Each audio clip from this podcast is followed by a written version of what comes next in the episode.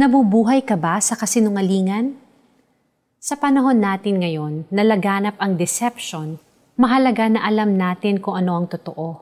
Sa social media pa lang, napakadami na nating makikitang fake news. Paano nga ba natin malalaman kung ano ang totoo at hindi? As believers and followers of Jesus, our standard of truth is the Bible. Our decisions and beliefs must be founded on the truth of what God says in His Word. Why is this important? Dahil ang katotohanan na galing kay Lord ang magpapalaya sa atin mula sa lies that Satan plants in our minds.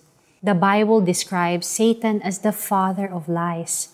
The bad news, gusto niya tayo ikulong sa kasinungalingan.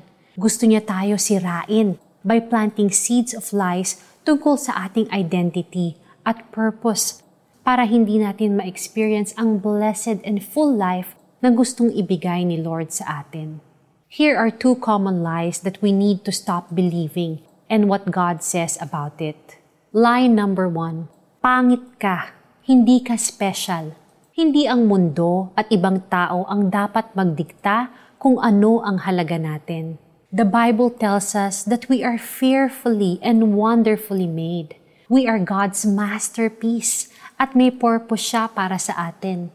Special tayo because we were made in the very image of God at lahat ng tao na nilikha ni Lord ay tinawag niyang very good.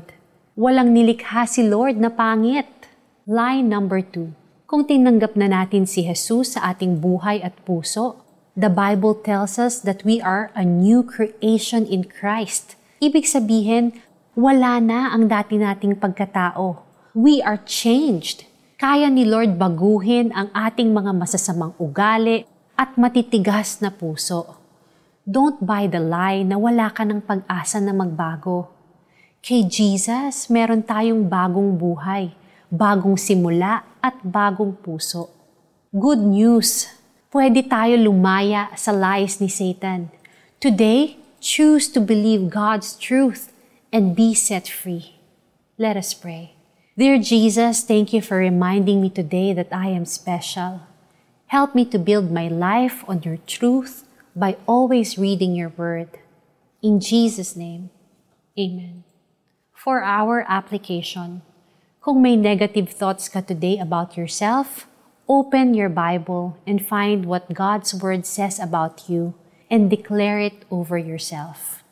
Makikilala ninyo ang katotohanan at ang katotohanan ang magpapalaya sa inyo. John 8 verse 32.